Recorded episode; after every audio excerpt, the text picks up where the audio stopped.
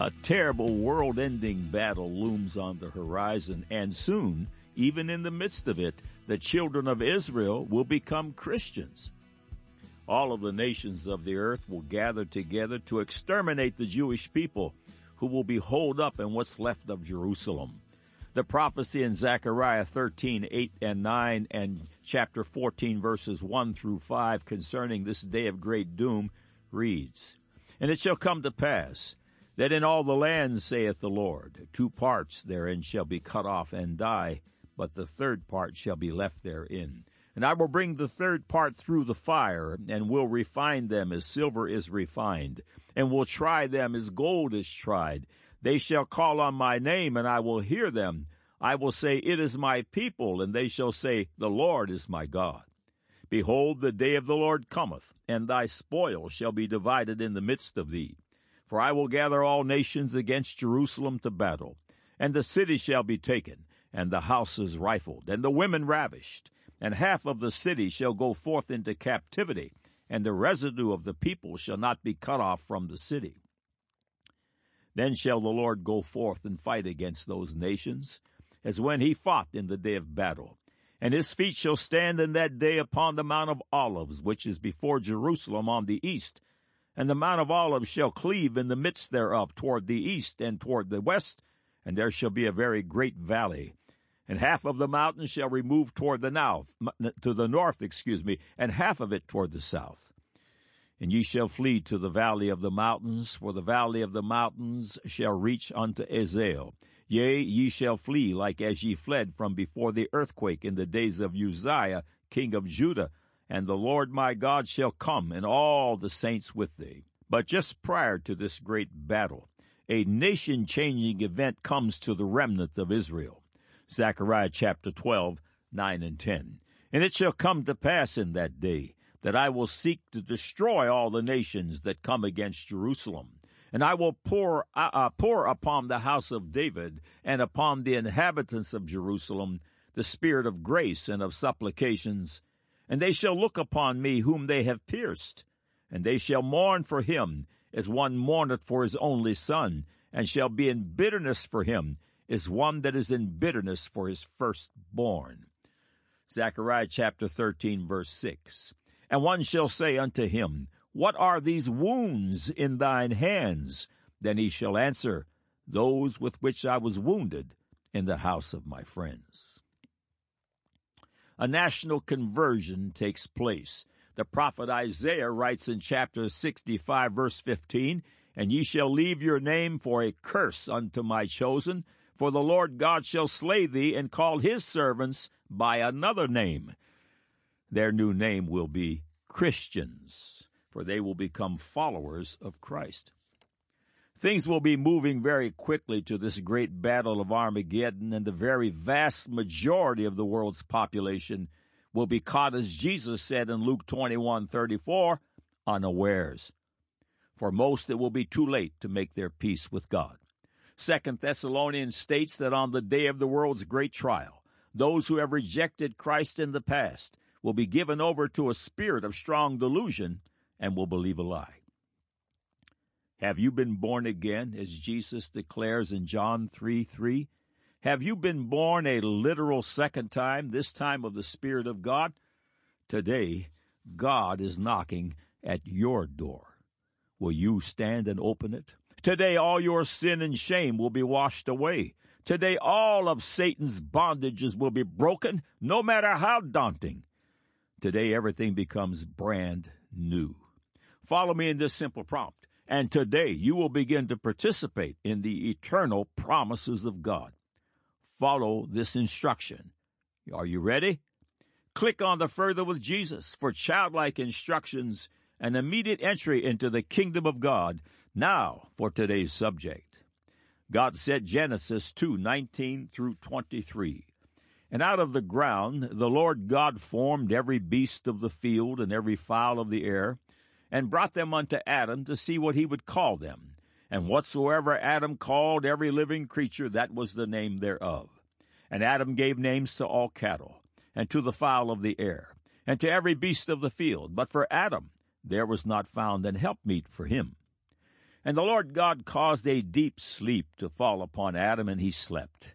And he took one of his ribs, and closed up the flesh instead thereof. And the rib which the Lord God had taken from man made he a woman, and brought her unto the man. And Adam said, This is now bone of my bones, and flesh of my flesh. She shall be called woman, because she was taken out of man. God said, Genesis 3, verse 16, Unto the woman he said, I will greatly multiply thy sorrow and thy conception. In sorrow thou shalt bring forth children, and thy desire shall be to thy husband, and he shall rule over thee. God said, Psalm 68, verse 13, Though you have lain among the pots, yet shall ye be as the wings of a dove covered with silver, and her feathers with yellow gold. Man said, Marriage is a religious construct. Men and women should not be shackled by biblical restrictions. Follow your heart. Yeah, follow your heart. Now the record. Welcome to God Said, Man Said feature 989 that will once again certify the full and supernatural inerrancy of God's beautiful book. All of these marvelous word central features are archived here in text and streaming audio for your edification and as ammunition in the battle for the lost souls of the sons and daughters of Adam. Every Thursday Eve, God willing, they grow by one. Thank you for coming. May God's face shine upon you with light and truth. I will tell you things that I have learned and some things I should have learned. This is a feature for men, specifically married men and those intending to marry.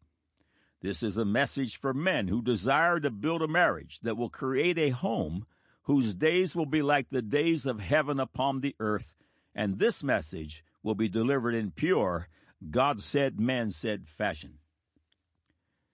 Saturday, January 18, 2020, at precisely 5 p.m., Connie, my beautiful wife of nearly 50 years, ended her pilgrimage here upon the earth and entered into eternal life in Christ Jesus. For her, what a glorious day it was. God Said, Man Said features go live at 5 p.m. weekly, and I think the timing of Connie's 5 p.m. departure is no coincidence, but the thumbprint of God. My beloved was highly instrumental in the God Said, Man Said ministry sitting in the first university confrontation, ordered in true God said, man said array, praying and encouraging me, and that was about 45 years ago. It was 19 days ago exactly to this feature's 5 p.m. airing since Connie has been in the presence of God and His Christ along with the host of heaven. It's impossible to fully imagine from our perspective, but what a comforting joy in trying. I will intersperse more as we move along. It will be no surprise to you that men and women think differently, even approaching life through dramatically different perspectives. Most of the time, they don't realize how serious the differences are, but without these God given differences, we would not exist. The woman was not created by God the same way He created her husband, and part of the secret of the gender differences is discovered here. To cite the Genesis record in chapter 2, verses 20 through 24, Adam gave names to all cattle, and to the fowl of the air, and to every beast of the field. But for Adam there was not found an helpmeet for him. And the Lord God caused a deep sleep to fall upon Adam, and he slept, and he took one of his ribs, and closed up the flesh instead thereof, and the rib, which the Lord God had taken from man, made he a woman, and brought her unto the man. And Adam said, this is now bone of my bones and flesh of my flesh. She shall be called woman because she was taken out of man. Therefore shall a man leave his father and his mother and shall cleave unto his wife, and they shall be one flesh. This account of Eve and the rib has been scoffed at through the centuries, but today's latest science is taking another look. Now eyes are wide open. Several foundational excerpts from God Said, Man Said features follow. God Said, Man Said, Adam's rib. Don't you find it ironic that the worldly mind that rejects or diminishes the idea of God attempts to duplicate that which has already been made by the Creator they deny? This is just another proof that God is. In the feature subject, No New Thing, we briefly addressed the new darling of science, cloning. I mentioned that it wasn't quite as new as men suppose. God had taken a man's rib and out of it made a woman, which was much more stupendous than cloning. From this rib, God formed a brand new personage, a female, man's counterpart, who had the ability to reproduce and nourish a new member of the human family. But it was with a rib. And by the way, here is where we have the first use of general anesthesia used by God and created by God. The Bible says in Genesis 2:21, and the Lord caused a deep sleep to fall upon Adam, and he slept, and he took one of his ribs and closed up the flesh instead thereof. Why did God choose a rib? Was this account in Genesis simply words of mere men, as the critics claim? As an aside, we received an email message that asked, if this account of the rib and Adam is true, then why doesn't man have one less rib? The answer is elementary. God did not alter Adam's genetics. He removed a rib. If someone has a finger cut off in an accident, his offspring will not be born missing a finger. The example would apply to Adam's situation. God said, man said, Adam's rib and women. The following paragraphs, written by Carl Wieland, were published by Creation Magazine. The article can be found in full at creation.com. A head on impact with a fully laden fuel tanker at highway speeds is an experience I would hope for none to share. The surprise was to have survived it. God clearly had other plans for me. During the five and a half months in hospital, and for years afterwards, I had a series of operations to reconstruct various parts of me, particularly the bones of my face. These operations often required using my own bone for grafting. I noticed that the plastic surgeon would come and go back to the right side of my rib cage through the same horizontal scar, actually to get more bone for these procedures. One day I asked him why he hadn't run out of bone. He looked at me blankly and then explained that he and his team took the whole rib out each time. We leave the periosteum intact so that the rib usually just grows right back again. Despite having trained and practiced as a family doctor, I was intrigued. I had never realized this before. The periosteum, the literal meaning of this word is around the bone, is a membrane that covers every bone. It's the reason you can get things stuck between your teeth while gnawing on a leg of lamb, for instance. The periosteum contains cells that can manufacture new bone. Particularly in young people, rib periosteum has a remarkable ability, uh, remarkable ability, excuse me, to regenerate bone, perhaps more so than any other bone. Thoracic surgeons routinely remove ribs, and these often grow back in whole or in part. A lot depends on the care with which the rib is removed. It needs to be peeled out of its periosteum to leave this membrane as intact as possible. A major reason why the rib is the ideal situation for such regeneration is that the attached intercostal muscles provide it with good blood supply. End of quote. Archaeology and non biblical ancient societal records tell of creation and Adam's rib. The following paragraphs are from the God Said, Man Said feature Archaeology Certifies Bible Miracles and All. The archaeologists have unearthed ancient pre Moses, he who penned the first five books of the Bible, uh, Sumerian tablets that describe the creation account. Dr. McCoy, author of Scripture Insights from Science and Archaeology, writes Genesis chapters 1 and 2, creation account. The Sumerian creation account on six tablets, known as the Enuma Elish, when on high, dates to about 2500 BC. In Babylon, it was recited on the fourth day of the New Year's festival. Creation is described ex nihilo. The first tablet describes the time when heaven and earth did not exist. One tablet describes the creation of a woman whose name Ninti in Sumerian translated as the Lady of the Rib and the Lady who makes live. Thus, well before Moses, these concepts were known, but badly garbled with accounts of gods and goddesses fighting for control. End of quotes. But what does Adam's rib have to do with how women think? Researchers are finding male DNA in the female brain, and the blood brain barrier said it shouldn't be there. From the God Said, Man Said feature, science flummoxed by what was found in female brains.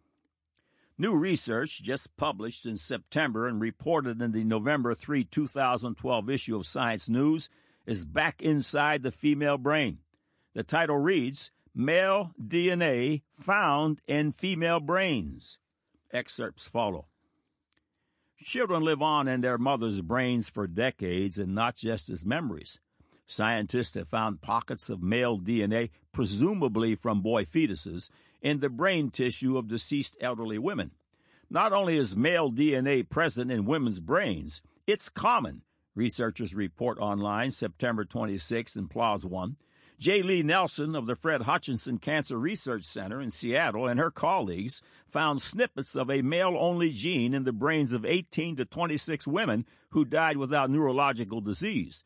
The male DNA was spread throughout their brains. The technique used in the study couldn't distinguish if the DNA was from intact functional brain cells, though in a separate test, a brain tissue from a different woman, Nelson and colleagues, colleagues did spot nuclei from male cells in the brain. So far, cells from fetuses have turned up in women's blood, livers, lungs, heart, and other organs, so finding male DNA in the brain isn't a complete shock, says Kirby Johnson of Tufts University in Boston, who wasn't involved in the study. What's interesting is how the DNA could have gotten there. Male cells from a fetus could have broken through the blood brain barrier, a wall that protects the fragile brain from pathogens in the blood. But that shouldn't be possible, Johnson says. End of quote. They're flummoxed. What is this male DNA found in the brain and throughout the female body? Would any in science dare to suggest Adam's rib? God speaks to Eve in Genesis 3, verse 16, and says, And thy desire shall be to thy husband. Think Adam's rib. It's by design that women think and function differently than men. For the husband, knowing what the differences are can change the marriage in a fabulous way. The woman's desire is to her husband and the family they have made.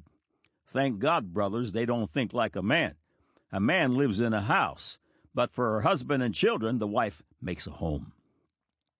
In the final decade or decades of our marriage, God began to teach me little things to do that made a very big difference, all built around Ephesians 5:25 through 28.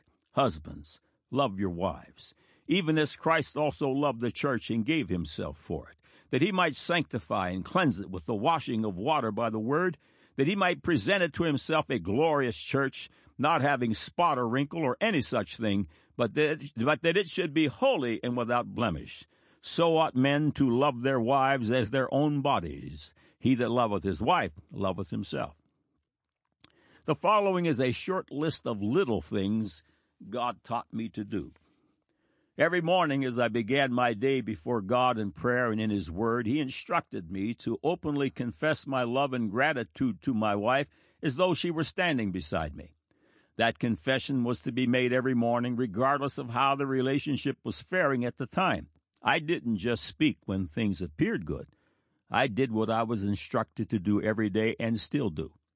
Things changed for the good and stayed that way. Surely the truth of Proverbs 18, 21, and 22 was discovered. Death and life are in the power of the tongue, and they that love it shall eat the fruit thereof. Whoso findeth a wife findeth a good thing, and obtaineth favor of the Lord.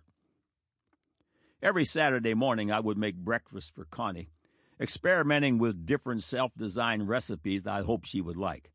One recipe I named Connie's Premium Pancakes. Here it goes.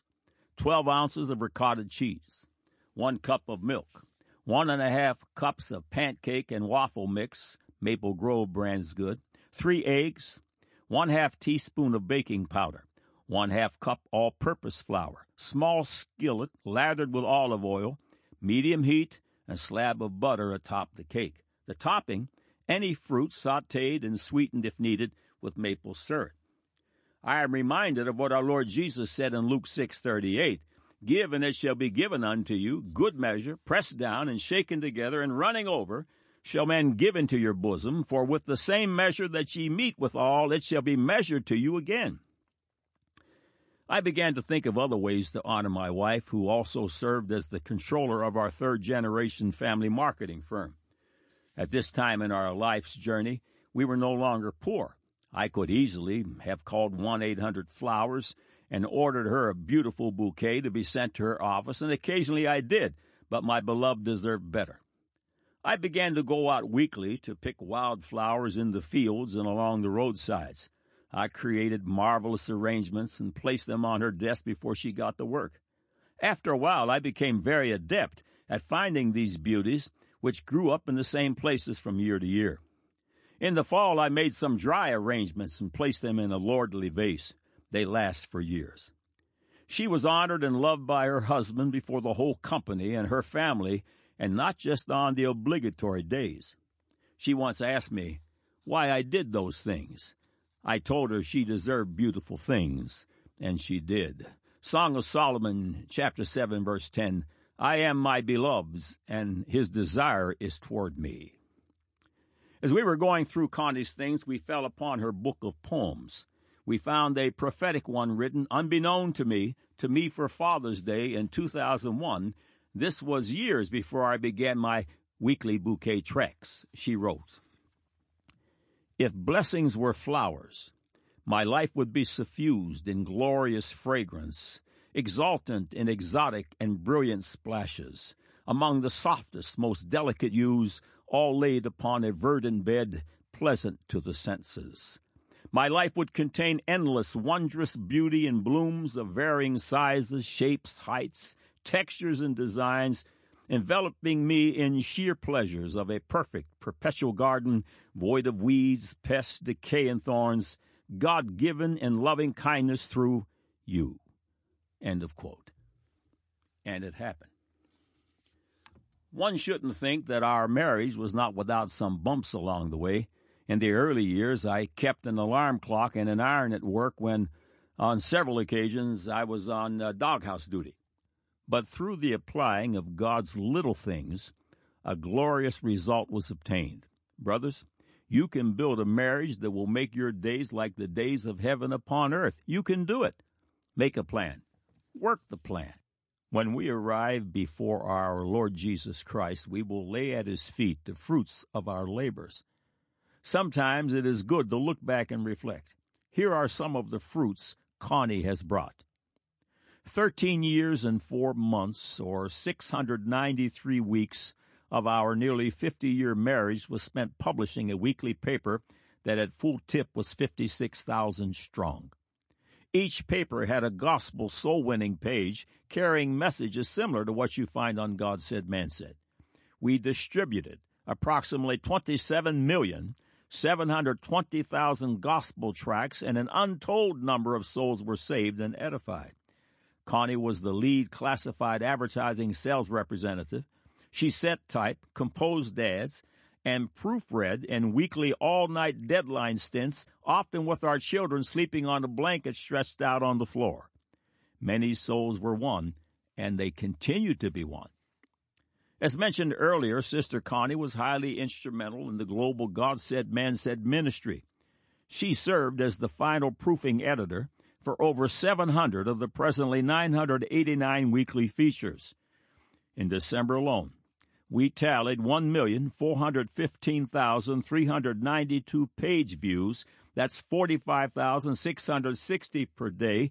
And since digital efforts began, nearly 255,000 souls are on the God Said, Man Said soul counter.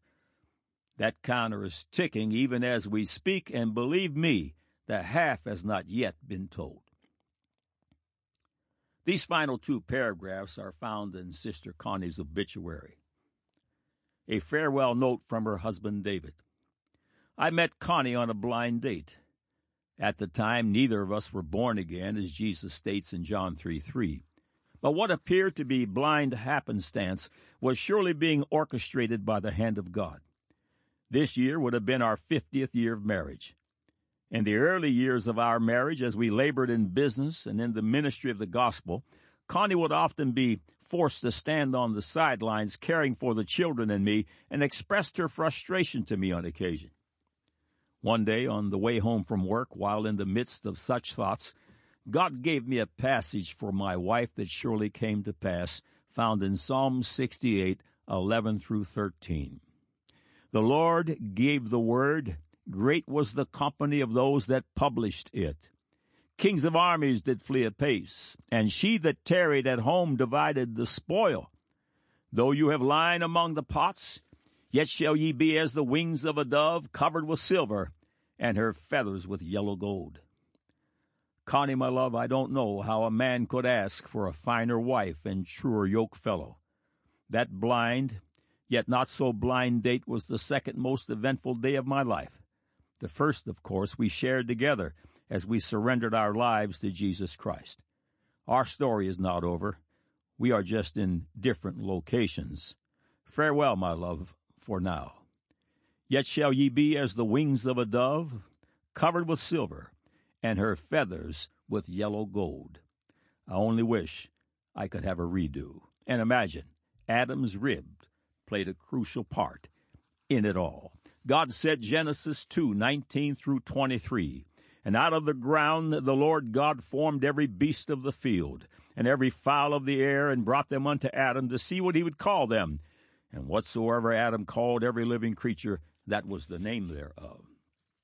And Adam gave names to all cattle, and to the fowl of the air, and to every beast of the field. But for Adam there was not found an helpmeet for him. And the Lord God caused a deep sleep to fall upon Adam, and he slept. And he took one of his ribs, and closed up the flesh instead thereof, and the rib which the Lord God had taken from man made he a woman, and brought her unto the man. And Adam said, This is now bone of my bones, and flesh of my flesh. She shall be called woman, because she was taken out of man.